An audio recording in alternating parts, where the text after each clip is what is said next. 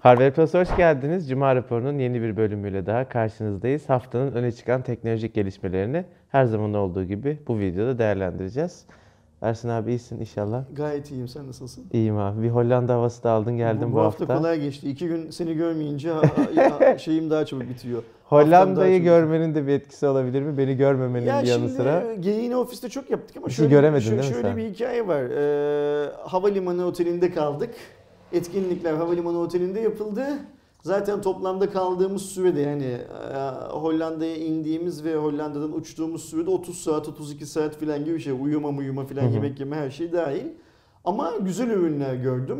Güzel sohbetler ettik. Ee, hatta hani Haberlerde var zaten. Ekstra konuşacağız abi. Ko- konuşuyoruz. Şey olarak çok hoşuma gitti. Akşam yemeğinde bir masanın etrafında işte bir Hollandalı, bir Türk, bir Rus, gibi. bir şey ne derler Temel. Ee, Ermenistanlı kişinin kendi yetiştikleri ortamların işte nasıl insanlar üstünde baskı oluşturduğu, Hmm. işte hayatın onları ne tarafa yönelttiği filan filan konusunda gayet güzel bir sohbet yaptık ve işte ortaya şey çıktı. Yani atıyorum Rus'un da Türk'ün de Ermenistan doğumlu olan arkadaşımızın da bahsettiği toplum baskısının hiçbirisini Hollandalı'nın bilmediği Hmm. filan çıktı ortaya şey olarak. Normal yani, hani- coğrafi şeyler. Aynen öyle. Hani coğrafya kaderin diyorlar ya gerçekten coğrafyanın O, nasıl bir normal. kader olduğu çıktı ortaya. Cuma raporuna başlamadan önce ben yine iki tane bir şey söylemek istiyorum bu sefer. Şimdi hmm, benim hayatım boyunca ilk kez gördüğüm bir şey bu. Manisa'da işte Akhisar'da Kırkağaç'ta filan son 48 saatte sürekli deprem Hmm. Evet. oluyor. Ee, Allah'tan çok büyük değil. Beşe Yani inşallah çıkanlar da E, var tek altı- tek ama artçıllar da yani 3 ve üzeri bir yığın artçıl, Evet. 3,5 ve üzeri bir yığın artçıl ve her 24 saatte bir neredeyse 4 üzeri bir tane deprem oluyor şu an o bölgede. Ee, bunları lütfen uyarı olarak kabul edelim. Yani e, vatandaş olarak uyarı olarak kabul edelim. Devlet olarak uyarı olarak kabul edelim. Ve bize lütfen deprem karşısında elimizin kolumuzun ne kadar bağlı olduğunu, hiçbir şey yapamadığımızı, Evet, görmek sadece göreceli olarak güvenlik önlemleri alarak kendimizi koruyabileceğimizi daha iyi anlatıyor olsun. Bunlar oradaki arkadaşların tamamına da tekrar geçmiş olsun Aynen. diyelim. Allah büyüğünden korusun diyelim. Aynen. Sevindirici olan tek şey şu ana kadar işte o iki gün, iki buçuk günlük sürede e, can kaybı vesaire vesaire yaşamadık. Buna sevinelim ve şükredelim. E, ve deprem konusuyla ilgili de daha çok düşünelim lütfen. İkincisi de e, geçen hafta yaptığımız Hmm. e, yazar arayışı e, çağrısına başvuran arkadaşlar var sağ olsunlar. Bir kişi katıldı aramıza. Ekibe de katılan yani çünkü her başvurana ekibe Ben orada bir ki. parantez açıp tekrardan hatırlatayım. Arkadaşlar şöyle bir ricam var çünkü ben cidden yani bir 30 kişi falan başvurdu. Onlarla bir mailleşme olduğu için benim ciddi bir buna vakit ayırmam gerekiyor. Hani böyle bir isteğiniz varsa mail atacaksanız birincisi e, çeviri programı vesaire değil kendinizin bir e, haber çevirebilecek bir İngilizce içeriği çevirebilecek kadar İngilizceniz lütfen olsun. E, ikincisi de e, haber yazma konusunda yetkin olduğunuzdan emin olun. Yani ben e, bakalım yapabilecek miyim hani hiç yapmadım ama falandan birazcık daha ekstrası lazım. İsteklileri arıyoruz biraz. Gönüllüden öte isteklileri arıyoruz Evet. öyle söyleyelim. Bir de şöyle bir hikaye var. Bunu gerçekten ciddiye alacak arkadaşları da alıyoruz. Yani hani ben o ekibin içinde olayım, ayda bir tane haber yazarım diyen adamı aslında O- istemiyoruz. Yani bunu çok net söyleyelim. Biz gerçekten kendimize çalışma arkadaşı arıyoruz. Yani bu yaptığımız çağrı devam ediyor. Arkadaşlarımız lütfen başvursunlar. Ama hani böyle bir izci kulübü oluşturmak gibi bir niyetimiz yok. 200 kişi olsun Yok, gibi bir olmaz da derdimiz- onları der- yönetemeyiz de- zaten. de yok. Tekrar hatırlatalım kerem.hwp.com.tr O yüzden lütfen başvuracak olan arkadaşlar e, Kerem'in söylediği uyarıları dikkate alarak başvursunlar. Ee, başvurmayın demiyoruz, başvurun. Ama iş yapacak olan adama ihtiyacımız olduğunu da lütfen Evet. unutmayın. Ve hani biraz yetkin e, dediğimiz gibi başlıyorum. Lütfen. Bu hafta DxOMark iki akıllı telefon için puan yayınladı. Bir tanesi iPhone 11, bir tanesi Sony Xperia 5. iPhone'la başlayalım. iPhone 109 puan aldı genel toplamda ve listede 17. sıradan giriş yaptı. Kötü bir puan genel olarak hani diğer 17 cihazı düşündüğümüzde. 112 puan fotoğraf, 101 puan da videodan aldı. Ortalaması dediğim gibi 109 arkadaşlar. Artı konusunda zaten Aydoğan bunun büyük ihtimalle bir uzun uzadıya değerlendirmesini yapar DxOMark için ama iç ve dış mekanda iyi detaylar, parlak ve canlı renkler, gerçekçi ve tutarlı pozlama, harika geniş açı performansı demiş DxOMark. Eksilerde düşük zoom kabiliyeti, portre için kısa odak uzaklığı ki bu çok normal. İnsanın ağzından portre çekmen gerekiyor. Hani hiç hiç uzaklaşamıyorsun. Ee, gece aşırı ışıklı flash portreleri diye eksi notları yazmış ve genel toplamda dediğim gibi tekrar 109 puan vermiş. XPR5 daha da kötü 95 puan almış. Fotoğrafta 101, videoda 83. Mesela videoda perişan olmuş. Burada bir de şöyle bir şey var. Şimdi bu, bu puanları görmeden önce kime sorulursa sorsunuz sizce iPhone 11 kaç puan alınır ya da Xperia 5 kaç hiç hiçbirimiz bu kadar düşük puanlar Evet bir tık daha yüksek söylerdik alabileceğini mantıken. söylemezdik Evet. şey olarak. Ben bu Dioxo marka bu anlamda yani beklentinin altında düşük puanla giren cihazların e, sıralamasını, Dioxomark listesini analiz ederken şeye dikkat ediyorum. Arkadaşlara da önerelim belki kullanırlar. Bu cihazların üzerinde pozisyonlanan, daha yüksek puan olan cihazların hangi yıl çıktıklarına bakmaya Hı hı. çalışıyorum mümkün olduğu kadar. Yani şunu söylemeye çalışıyorum. Mesela iPhone 11 17. sırada ya 16. önündeki 16 tane cihaz arasında mesela atıyorum iPhone 11'den önce çıkmış bir tane iPhone var mı? Hmm, iPhone Buna yok bakıyorum. Ee, ama cihaz Okey. var. Ondan sonra genellikle olmuyor zaten ama ben bakıyorum şey olarak söyleyeyim. Sonra ge- o geri kalan 16 tane cihazın hangi yıllarda çıktığına bakıyorum. Doğal olarak bu yıl çıkanlar vardır ama en eskisi hangi yıl? Mesela şeye bakıyorum. Ee, 4 yıl önce çıkan bir cihaz, 3 yıl önce çıkan bir cihaz, bu yıl çıkan cihazdan hala daha yüksek puan almış mı ya filan gibi bakıyorum. Yani ay onun bilmem kaç megapiksel, bunun bilmem kaç megapiksel yerine teknolojiyi yıl bazında. Çünkü biz her yıl teknolojik anlamdaki her şeyin minimum %15 iyileştirilmiş olmasını bekliyoruz ya. Kamerada da böyle bir Ya beklentim zaten var üç aşağı beş yukarı hani bu ölçülebilen bir şey olsa o kadar anca şey yapıyordu Aynen diye. öyle. O yüzden hani şeye bakıyorum. e, Üst, daha üstte kalan cihazlar ne kadar eskiye bakıyorum. Ve genel olarak listeyi de şey olarak tarıyorum. Gördüğüm en eskiye kullandığım en eski cihaz kaçıncı sırada yani şu an kullandığım cihaz kaç insanlar genellikle ona bakıyorlardı. E, şu an yani. kullandığım cihaz kaçıncı sırada diye bakıyorlardı. Ben en eskisi hangisi ne puan almış o cihaza bugün revize E tabii mesela fiyatı da düşünmek lazım. Yani Aynen hani e, biri kaç para, biri kaç para falan. E, inşallah Aydoğan kısa zamanda arkadaşlar bu videoları çeker. E, daha detaylı olarak siz de bu merak ediyorsanız bu konuyla alakalı bilgilenirsiniz. Glovo Türkiye ile beraber bazı pazarlardan bu hafta çekilme kararı aldığını açıkladı.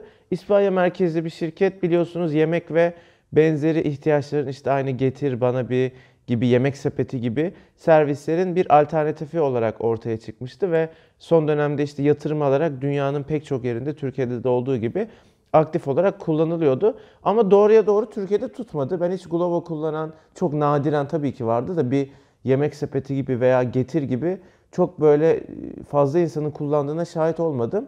Zaten çekilme kararında da Glovo'nun pazar liderliği elde edebileceği pazarlara odaklanacağı ve hani karlılık açısından çok iyi sonuçlar vermeyen ülkelerden çekilme kararı aldığını Tutmadığını belirtmişler. düşünmüyorum ya Kerem. Ben abi hiç kimsenin kullandığını görmedim Ben ya. çok fazla Glovo motoru görüyordum e, or, ortalıkta. Ama şöyle bir şey var. O Glovo motorları her zaman Glovo'ya çalışmıyor abi. Onlar ortak şey de olabiliyor. Öyle mi yani mesela Evet. sen getirden sipariş verdiğinde atıyorum Evet. Glovo sana getiriyor. Öyle oluyor evet evet. Bakıyor. İşin o kadarını bilemem. E, ama ben tabii şöyle bir rahatsızlığım Yani getir gerçi kendi çalışanını Mısır, yapıyor da. Uruguay ve Porto Rico gibi ülkelerle birlikte Türkiye'den de çıkma kararı almış ya. Şimdi Mısır'ın durumu belli zaten. Mısır'da hala hazırda bir mm, sorun var yaşanan. Yani yönetimsel anlamda bir sorun var yaşanan. E, Ben Uruguay ve Porto Rico'nun da Türk halkı kadar konforuna düşkün insanlardan oluştuğunu falan da düşünmüyorum. Yani bir bilgim yok. Ben de bilmiyorum düşünmüyorum. valla. Ama e, şey anlamında. Biz bu tarz hizmetleri severiz. Yani şey anlamında Aynen. severiz. Yani biz şeyi de mesela çok severiz yani. Hmm, telefon açıp sipariş vermeyi falan da çok severiz. Ee, Türkiye'deki pazarın büyüklüğünü söylemek için şey yapıyorum. O yüzden Glovo'nun çekiliyor olması bence yani beni, beni şaşırtan bir şey oldu öyle söyleyeyim. Çünkü işte getir bana bir filan filan e, bu ülkenin e, fikirleri olmalarına rağmen aynı zamanda doğal olarak tabii ki pazar lideri olacaklar. Yani Glovo, Glovo Glo- global bir markayım ben ve pazar lideri değilsem burada kalmam deme lüksüne sahip mi? Bence değil. Değil, evet. Kalıp rekabet etmesi lazımdı. Ee, gidiyormuş. Ben şeyi çok merak ediyorum. Bu e, pazarda şu an Banabi ve Getir arasında nasıl bir fark var? Yani hangisi ne, ka- birbirlerinden ne kadar farklı daha çok satış yapıyor?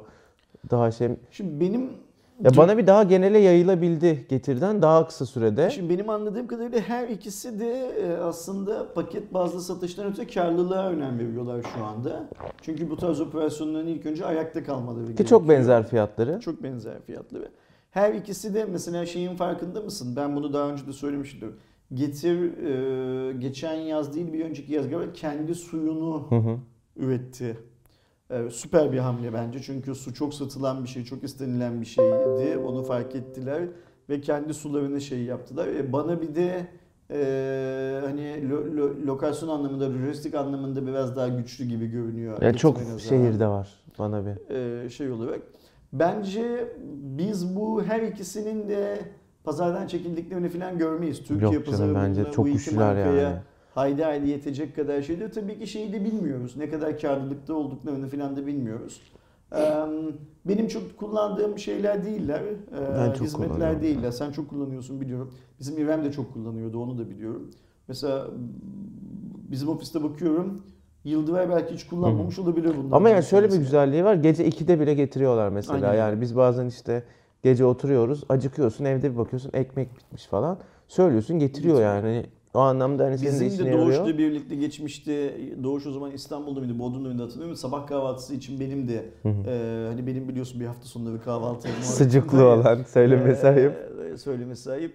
Ee, Bizim de e, istediğimiz bir şeyler oldu ama ben kendimi bu servisin müşterisi olarak görmüyorum. Yani servisler benim gibi benim profilimdeki insanları hedefliyorlarsa çok zarar ederler. Bu arada çünkü. şimdi bilmeyenler için söyleyelim. Migros'un da var hemeni. Yani Migros'un zaten iki tane var. Birincisi bayağı market alışverişi yaptığınız ama getir gibi hemen işte yarım saatte 15 dakikada değil de günün belli saatlerini seçebildiğiniz işte akşam 7'de getir falan gibi bir servisi var. sanal marketten Bir bahsediyorsun. de aynen bir getire e, rakip olduğu hemen diye bir Hemen var. servisleri var. Onda da söylüyorsun hemen getiriyorlar adındaki gibi.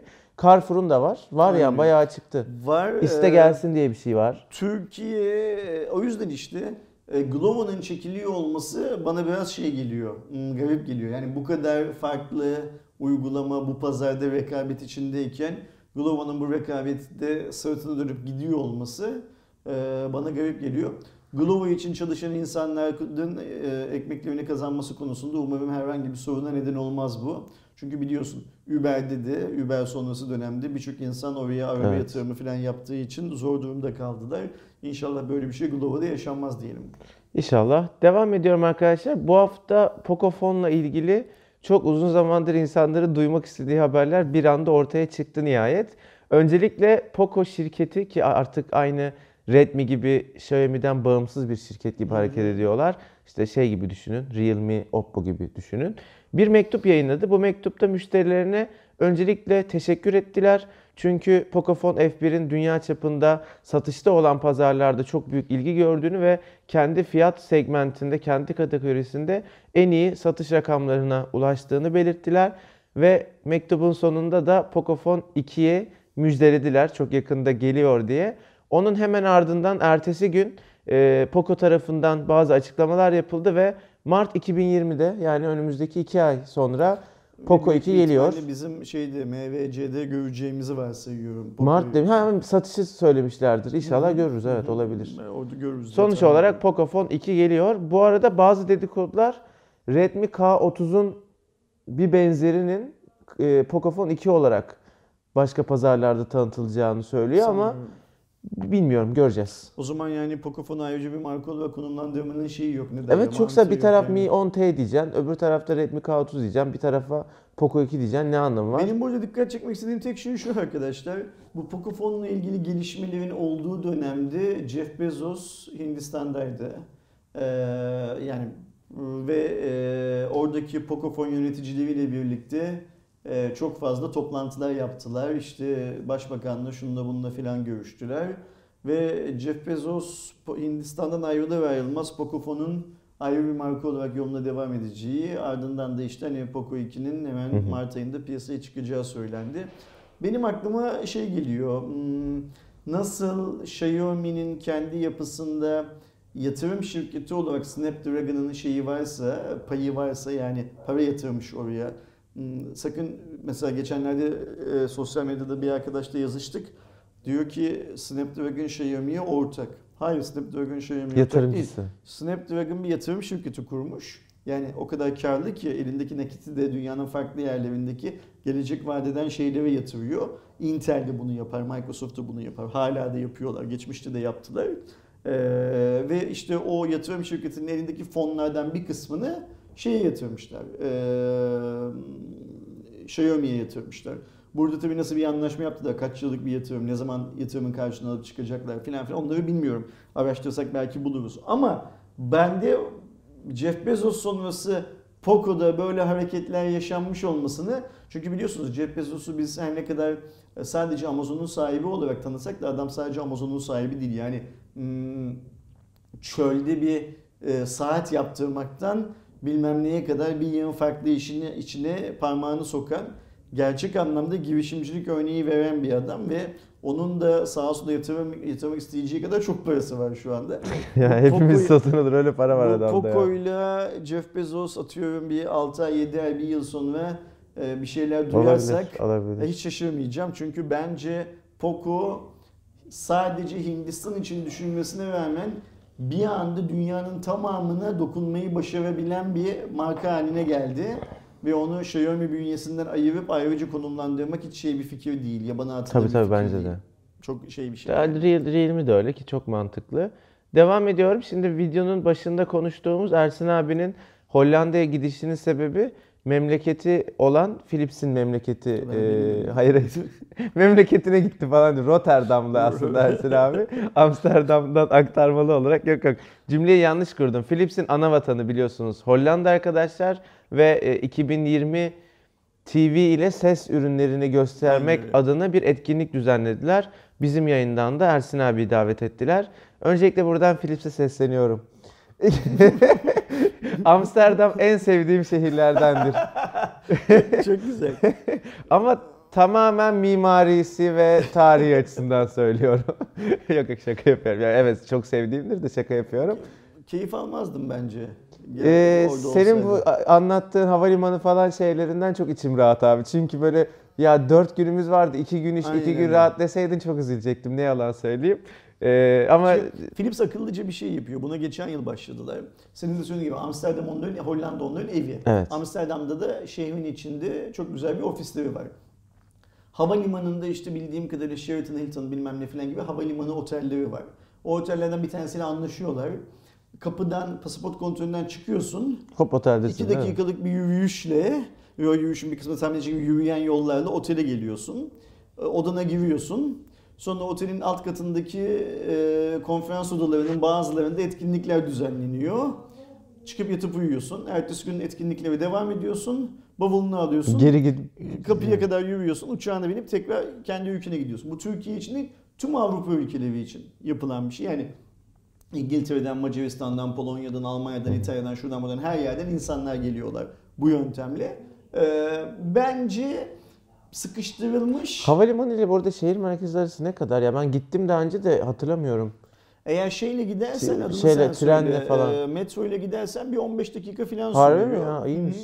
Ee, ama işte şeyle gidersen biliyorsun hani küçük adacıklardan oluştuğu için e, arabayla gidersen e, rush hour'da trafiğin olduğu saatte o ring dedikleri yani Amsterdam ring dedikleri şeyin içine girmek galiba bir 40 dakikaya falan O da bir şey yapıyor, değil ya. patlıyor. İyi, iyiymiş. Ee, bence Ben gitsem çıkarmışım ben, yani. bence mantıklı bir iş yap- yapıyor Philips o anlamda. Ee, evet program biraz sıkışık bilmem falan ama ben e, o etkinlikte bulunmaktan keyif aldım. Ee, biliyorsun benim hani bu yılın favori ürünlerimden bir tanesi şey e, Divan. E, Divan'ın yenisini gördük.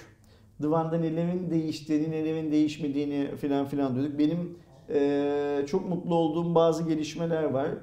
Divan sayesinde m, o segmentte yani performans segmenti olarak adlandırılan bizim Türkiye'de fiyat performans dediğimiz Hı hı. segmentte Philips satışlarını %75 arttırmış tüm Avrupa'da mesela.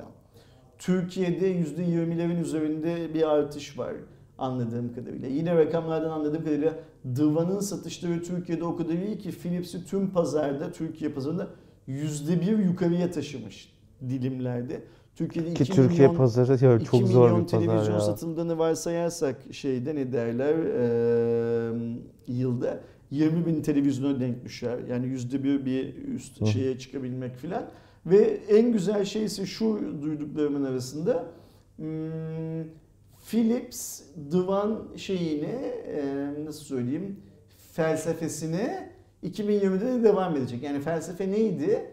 Divan şu an dünyadaki en iyi televizyon mu? Hayır değil.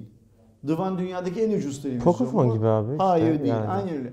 Divan'ın konumlandığı yer neresi? O fiyata alınabilecek en iyi televizyon olmak gibi bir şeyi var. Eğer senin hep bunu söylüyoruz ya mesela işte bize de videoların altında yazıyor. Ya niye bu televizyonun 60 Hz olduğundan bahsetmiyorsunuz? Bu televizyonun 60 Hz olduğundan konuşmaya gerek yok. Senin derdin 100 Hz ise cebinde de onu verecek paran varsa sen zaten gidip ne alacağını Hı biliyorsun. hı. İki misli. Orada da başka bir şey A- kaybediyorsun. a- aynen öyle. İşte atıyorum Yani şey HLG anlamında. olmuyor da HDR10 olmuyor da bir şey oluyor. Ya falan. olsa bile fiyat çok yukarıda oluyor zaten. Mesela şimdi işte videosunu yayına alacağız. Can Bey ile e, Philips TV Türkiye pazarlama direktörü Can Bey ile bir birlikte bir video çektik. Can çok güzel bir şey söyledi mesela. Ben öyle anlatmayı hiç düşünmemiştim. Fiyat performans dediğimiz şey dedi. Fiyat performans eğer böyle seçersek dedi. Bunu arkadaşlar şey diye düşünsünler. Hani bizim FPS oyunlarındaki silahımızı hedef noktamız Hı hı. olarak seçersek biz divanı tam fiyat ve performansın kesiştiği noktaya koyuyoruz dedi. Bu kadar basit iş yani hani bu- algısı o bu tamamen. keşke benim aklıma gelseydi. Şu şey Türk anlamında. muhabbetini videoya mı bırakalım? Burada anlatmak ister misin? Videonun Ha. adını öyle koymayacak mıyız? Öyle Şey, o koyacağız. zaman şey yapmayalım yani. tamam. Yani bir hafta sonu arkadaşlar yayında olacak video muhtemelen pazar günü yayında olacak. Ee, o, o videoyu izleyin. Çok benim çok güldüğüm ee, ve gerçekten de ona ya dedim gerçekten ne şey milletiz. Yani değişik milletiz bazen. Yani buradan şey çıkıyor ortaya tabii ki. İşte Philips tamam büyük bir marka bilmem ne filan filan da Türkiye'deki müşterinin bile talebini dinliyor adam. Ya o da güzel bir şey. Ve memnun etmek adına Bir de burada nasıl bir talep gitti de Ha, o da var ya. memnun etmek adına belki kendi ürün felsefelerine aykırı bile olsa kozmetik bir değişiklik yapmayı kabul edebiliyorlar. Ee, göreceğiz yani. Pazar günü izleyin arkadaşlar gerçekten. Sen şeyden bahset bize. E, Realme lansmanından bahset. Heh. O nasıldı? Abi güzeldi yani e, genel olarak tam neyi merak ettiğini anlamadım. Hayır yani mesela Ben e, iyi bir organizasyon muydu? Hı hı. Fiyatları nasıl buldun? Çünkü biz birlikte olamadığımız için e, bir değerlendirme videosu çekemedik. Aynen. Ben her ne kadar sizin oradan yayınladığınız videoları hepsini izlemeye çalıştıysam da bir kere şeyi fark ettim onu söyleyeyim. Hani bu biz bu Türkiye'de yapılan tüm cep telefonu lansmanlarını baştan sona kaydedip yayınlıyoruz ya. O videolar çok izlenmiyor. Uzun oldukları için Ya biz de onu böyle bir şey hani biz bunu yapıyoruz. Ne kadar iyi bir şey yaptığımızı ben de fark ettim. Çünkü o akşam ben de oturdum o lansman videosunu izledim. İstanbul'da Realme neler söylemiş şey yapayım diye Doğuş Bey'in sunumunun tamamını izledim şey olarak. Ee, ama tabii orada olmak başka bir şeymiş onu da anladım. Orada orada olmamak da başka bir şeymiş onu da anladım. Hı hı. Sen fiyatları falan nasıl buluyorsun? Nasıl değerlendiriyorsun? Ee, abi şeyin fiyatı güzel. Realme 5 Pro'nun fiyatı Hı hı. güzel ki 3 gün 1699'dan verdiler. Ben her sorana yani 3 gün içinde eğer böyle bir cihaza ihtiyacınız varsa aklınızdaysa alın dedim. Çünkü incelemede de söyledim. Hakikaten 2000 liranın önemli derecede altındaki bir telefon için fiyat performansı çok iyi cihaz. 1699 1700 lira 2000 liradan yüzde 15 daha ucuz Evet demek. ki Süper, çok güzel. 1899 liralık fiyatında kötü bir fiyat olduğunu düşünmüyorum ama tabii ki 1699 lira gibi oha çok iyi fiyat değil ama e, hala o segment için müthiş fiyat. XT'nin fiyatını hiç beğenmedim. Ben daha aşağıda bir, bir şey fiyat bekliyordum. Hani 2999 liraya bugün e, o, o cihazdan daha iyi telefonlar var bence. Ben böyle 2,5 ile 2 arasında bir şey bekliyordum. E, çok yakın zamanda da düşeceğini düşünüyordum. Realme C2'nin fiyatı normal, güzel ama zaten çok giriş seviyesi bir akıllı telefon. Henüz çok inceleme fırsatım da bul- bulamadım ama o da güzel görünüyor. Lansman genel olarak iyiydi. Sadece senin de Twitter'da yazdığın gibi röportaj alanındaki ışık problemi keşke e, olmasaydı.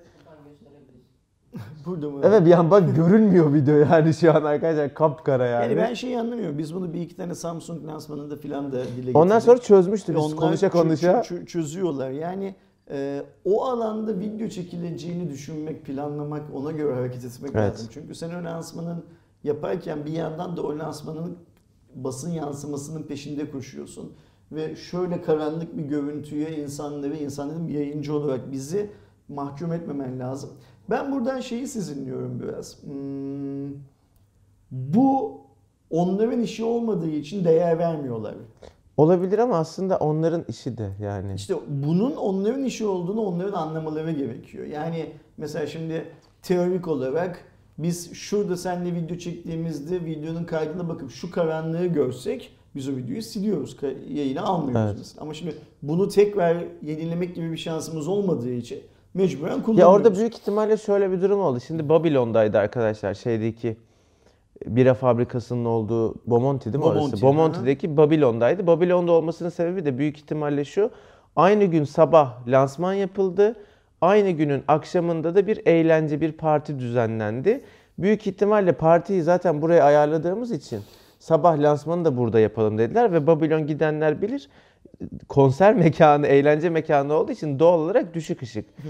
Böyle teknoloji yani orada video çekileceğini bilen ajans e, çalışanının şu cevvallikte olması lazım. Burada sabah hem bu arada ürün ürün videosu çeken insanlar da çok zorlandı.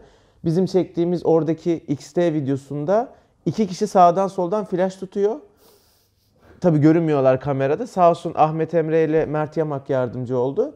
Ö- O şekilde şey falan da çok e, şikayet etti. Ozan Can da çok şikayet etti videodan. Ya şu cevvallikte olması lazım. Tamam biz burayı tuttuk. Hem lansman burada yapılacak hem eğlence akşam burada yapılacak. Okey ama burada ışık yok. Bu insanlar nasıl video çekecek? Buraya ışık nasıl getiririz?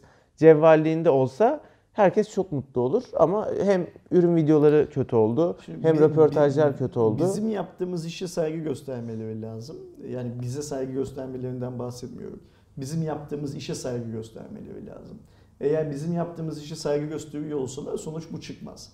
Burada e, sadece kuru kalabalıkları oynadıkları için içeriye kaç kişinin girdiği kelle sayısı üzerinden hesap yaptığı Evet. için ajans o gelen kellenin ne iş yaptığıyla çok fazla ilgilenmiyor benim gördüğüm kadarıyla. Nitekim bu bu ajansın zaten ilk şeyi değil benim gözümdeki e, vukuatı değil. Yani bu etkinliği da bizim muhatap olduğumuz ajans daha doğrusu geçmişte de yaptığı bazı işleri bence elini yüzüne bulaştırmış bir ajans.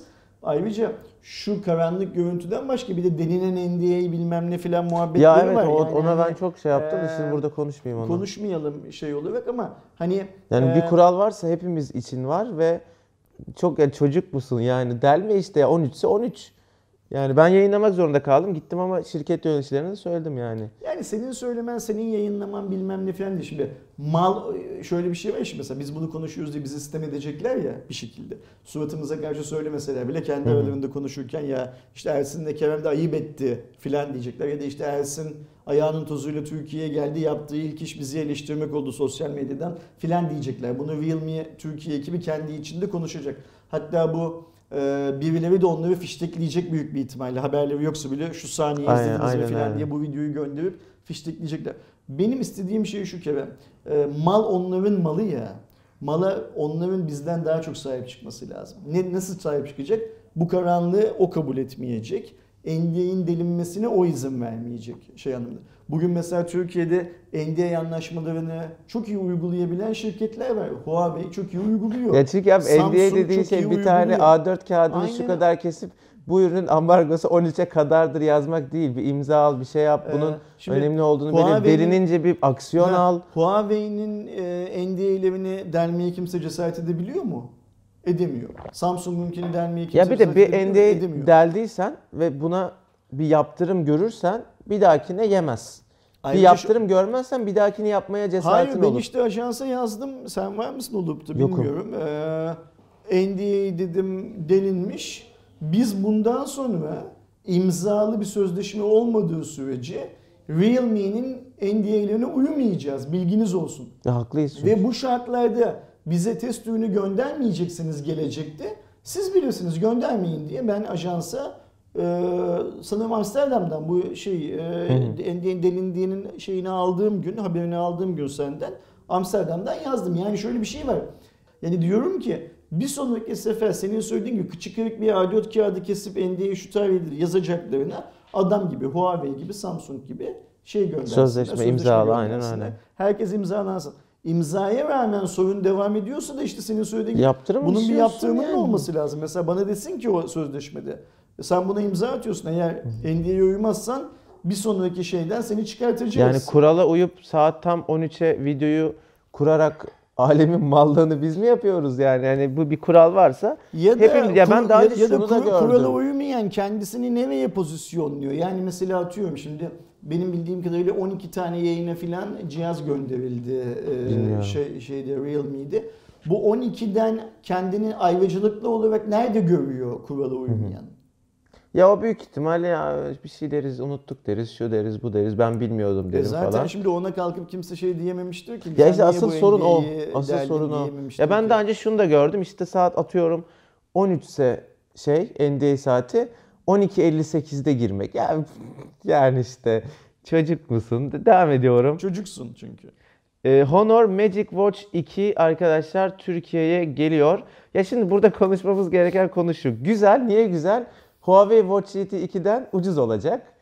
Sen Garip. pahalıya aldın yani. Ee, yok.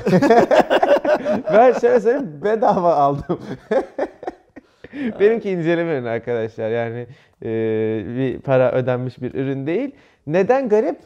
E, Watch GT2'nin aynısı. Ama şimdi Watch GT2 tükendi, bitti biliyorsun. Ama geldi mi? Gelmiştir sonra. Ee, sanırım gelmedi. 42'liği var onu biliyoruz. 42'liği var ama şeyi Ben yok ne derler. e, büyük olanı yok pazarda hala ben öyle biliyorum. Şimdi onu sattılar tükettiler bir de e, Honor versiyonu. yenisini getirseler fiyatı düşürmeleri lazım. Üzerinden biraz zaman geçti yani aynı fiyattan satamazlar. E, Honor versiyonuyla devam edelim diye düşünüyorlar bence. 1400 liraya var. Var mı şu GT2 anda? var. Gelmiş yani şey. Ee, yani şu an bir sitede buldum. Başka bakayım. Ee, vatana bakayım mesela. Şu an ince hesap, yani nerede olduğunu da söyleyeyim de. İnce hesapta var görünüyor. Vatanda da var. Var abi gelmiş. Var mı? Okey, var var tamam. gelmiş. e, Şeyde onu orada 1200 lira olur. 200 lira insanlar ucuza alır. Honor fiyatını şu anda bilmiyoruz değil mi? Yok ben at- atıyorum canım şu an bilmiyorum. Tamam. Yani bence şeyi söyleyelim. Bu hani şu Huawei'in en son incelemesini çektiğimiz videoda Aydoğan diyor ya işte bu cihazın Hmm. Honor'dan bir farkı yok. Honor 20 ve şey Diyor Nova ya. 5'te. Biz de burada şey diyelim. E, Honor Magic Watch 2 ile Kerem'in ve benim kolumdaki e, Huawei Watch GT2. Watch GT2'nin aslında çok bir farkı yok. Hiç bir farkı yok. Yani sadece Fi- işte şey birinde fiyatları- Honor yazıyor, birinde Fiyatları farklı sadece. Huawei yani fiyatları farklı. E, Devam ediyorum. Lütfen. Bir şey söyleyecektim. Yok yok bir şey söylemeyeceğim. Ee, Snapdragon bu hafta 3 işlemci duyurdu ve 3 farklı seviyede işlemci duyurdu. Serinin yeni üyelerini duyurdu öyle söyleyeyim. Bir tanesi 700 serisine yeni gelen 720G, bir tanesi 662, bir tanesi de 460. Burada büyük ihtimalle yıldız olan ve bizim de daha çok dikkatimizi çekecek olan işlemci 720G. G takısı gaming'in G'si arkadaşlar tahmin edebileceğiniz gibi 8 nanometre bir üretim süreci var. İki çekirdeği performans tabanlı 2.3 GHz'de çalışıyor. Diğer 6 çekirdeği daha verimlilik tabanlı ve 1.8 GHz'de çalışıyor. Oyun performans anlamında iddialı bir işlemci olduğu için Adreno 618 grafik birimiyle birlikte geliyor ve e, böyle fiyat performans veya üst seviyeyi zorlayacağı anlamında True HDR, aptX ve Fast Connect 6200 gibi farklı noktalarda kullanıcılar için önemli olabilecek desteklere sahip. Bir de X15 LTE modemiyle geliyor. O anlamda da aslında iyi bir performans vaat ediyor. iyi değerleri çıkmayı sunuyor. 662'ye baktığımızda 11 nanometre bir üretim süreci yer almakta. 2 GHz hızında 4 çekirdeği 1.18 GHz'de diğer 4 çekirdeği var. Adreno 610 yer alıyor. Bu biraz daha uygun fiyatlı modellerde kullanılacak. Son olarak 400 serisinin yeni üyesi 460 var. Bu seride ilk defa Adreno 610 grafik birimini kullanan bir işlemci görüyoruz. Bu işlemciyle beraber 8 çekirdekli ve tüm çekirdekleri 1.8 GHz'de çalışan bir işlemci. Değişik bir nokta 720G'yi bu yılın ilk çeyreğinde, diğer iki işlemci ise 2020'nin sonunda görecekmişiz. Snapdragon öyle söylüyor. fark var? Çok Bilmiyorum. fazla. Biz şimdi ne zaman e, bir Xiaomi haftaya geliyor değil mi? Qualcomm'un yeni işlemcisinden konuşsak bir sonraki hafta hemen Xiaomi'nin şeyini Yeni duyuyoruz. telefonunu göreceğiz. Bence bu 720G de Note 8 Pro'da kullanılan C işlemciye e, üstüne şeyin meydan okuması. şey, evet. Me- Mediatek'in işlemcisini Snapdragon'ın Poco 2'de Qualcomm'un olur mu abi meydan- işlemci? Ha İşte tam onu şey, Olabilir, ta- değil tam, mi tam onu yani? söyleyecektim şey olarak. Ee, hani her ne kadar G gaming olsa da bir anlamda da performans demek bu. O performans sınıfında hangi telefonlarda kullanılabilir bu? Mesela işte atıyorum e, Note 8 Pro evet kullanılabilir bir Mi cihazdı. 9T falan ara Mi segment 9T işte böyle. filan. E şimdi ne var önümüzde öyle göreceğimiz, beklediğimiz cihaz? Pocophone 2 var gerçekten. Poco Olabilir 2 var. vallahi ki iyi olur. Ama orada bir tek şey tutmayabilir. İşte ilk çeyrek Mart çok böyle hani ucu ucuna yetişir mi? Gerçi işte Qualcomm'la çok da iyi çalışıyor. Valla haftaya görürüz öyle söyleyeyim. Aynen yani bir iki kere öyle oldu yani. Aynen, aynen öyle. İki Mi kere öyle 8 oldu. SE konuş şey yapmıştık önceki hafta. A- 600 710 Ha, 700 710 pardon, konuşmuştuk. 700. Mi 8 SE. Sonra 730'du galiba konuştuk. Hı hı. Bir hafta sonra Mi 9T mi ne Redmi K30 bir şey geldi. Mediatek'i de konuştuk yine. Ha, ha, bir hafta sonra doğru, da doğru. orada da şey geldi. E, Note 8 Pro Evet geldi. o yüzden haftaya bakalım Xiaomi hangi Ha- cihazında ha- kullanacak ha- bu Haftayı işlemciyi. bunun duyurusunu e, sizlerle paylaşıyor oluruz büyük bir ihtimalle. Bu haftanın öne çıkan bizim aldığımız teknoloji haberleri bu şekildeydi arkadaşlar. Sizin de varsa yorumlarınız ve sorularınızı aşağıda bekliyoruz. Bir sonraki Cuma raporunda görüşmek dileğiyle. Kendinize iyi bakın. Hoşçakalın.